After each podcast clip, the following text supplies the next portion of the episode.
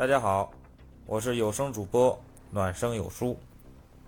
今天给大家带来的话题是：夫妻情侣应该公开手机密码吗？这个话题对我来说就是一个伪命题，但是伪命题的前提是两人互相恩爱、互相信任。因为什么？手机密码，你不要代表。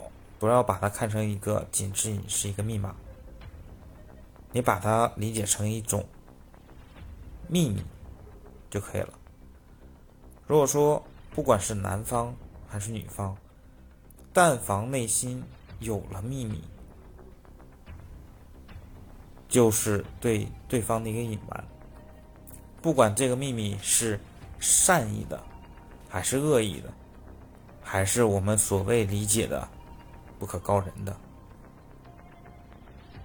善意的通常都是为了觉得我想把这个事情处理掉，觉得为你分担了，不让你操心。但是你有想过吗？我们既然成了夫妻或者是情侣，你遇到的事情就是我遇到的事情，你不和我说，就相当于不信任我。那你既然不信任我，我们又怎么可以达到真诚以待、共同面对？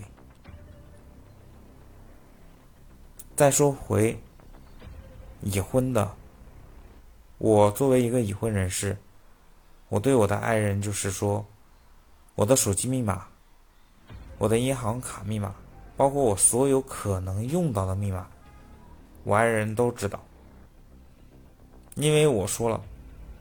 我没有秘密，我所有的东西我可以坦诚的让你去看。我的手机，我每次回去往旁边一扔，你想看就看。当然了，我爱人不会去看，因为他对我也完全的信任。所以说，当两个人在完全信任的情况下，有密码和没密码是一样的。如果说有一方主动的去隐瞒一些秘密，或者是说有一方是无休止的想窥探你的秘密，而你不想让对方去窥探的时候，你没有密码，你也会想办法用其他办法去隐藏。比如说以前的 PC 电脑有隐藏文件、加密文件等等，这都不是手机密码。和一样的吗？所以说，所谓的密码，你不要认为它是就是密码，那就是你心底一个不可让对方了解的秘密。当然了，这个秘密有恶意的，有好意的，有善意的，等等。但是，这都代表你没有完全信任对方。我永远是那句话，你如果。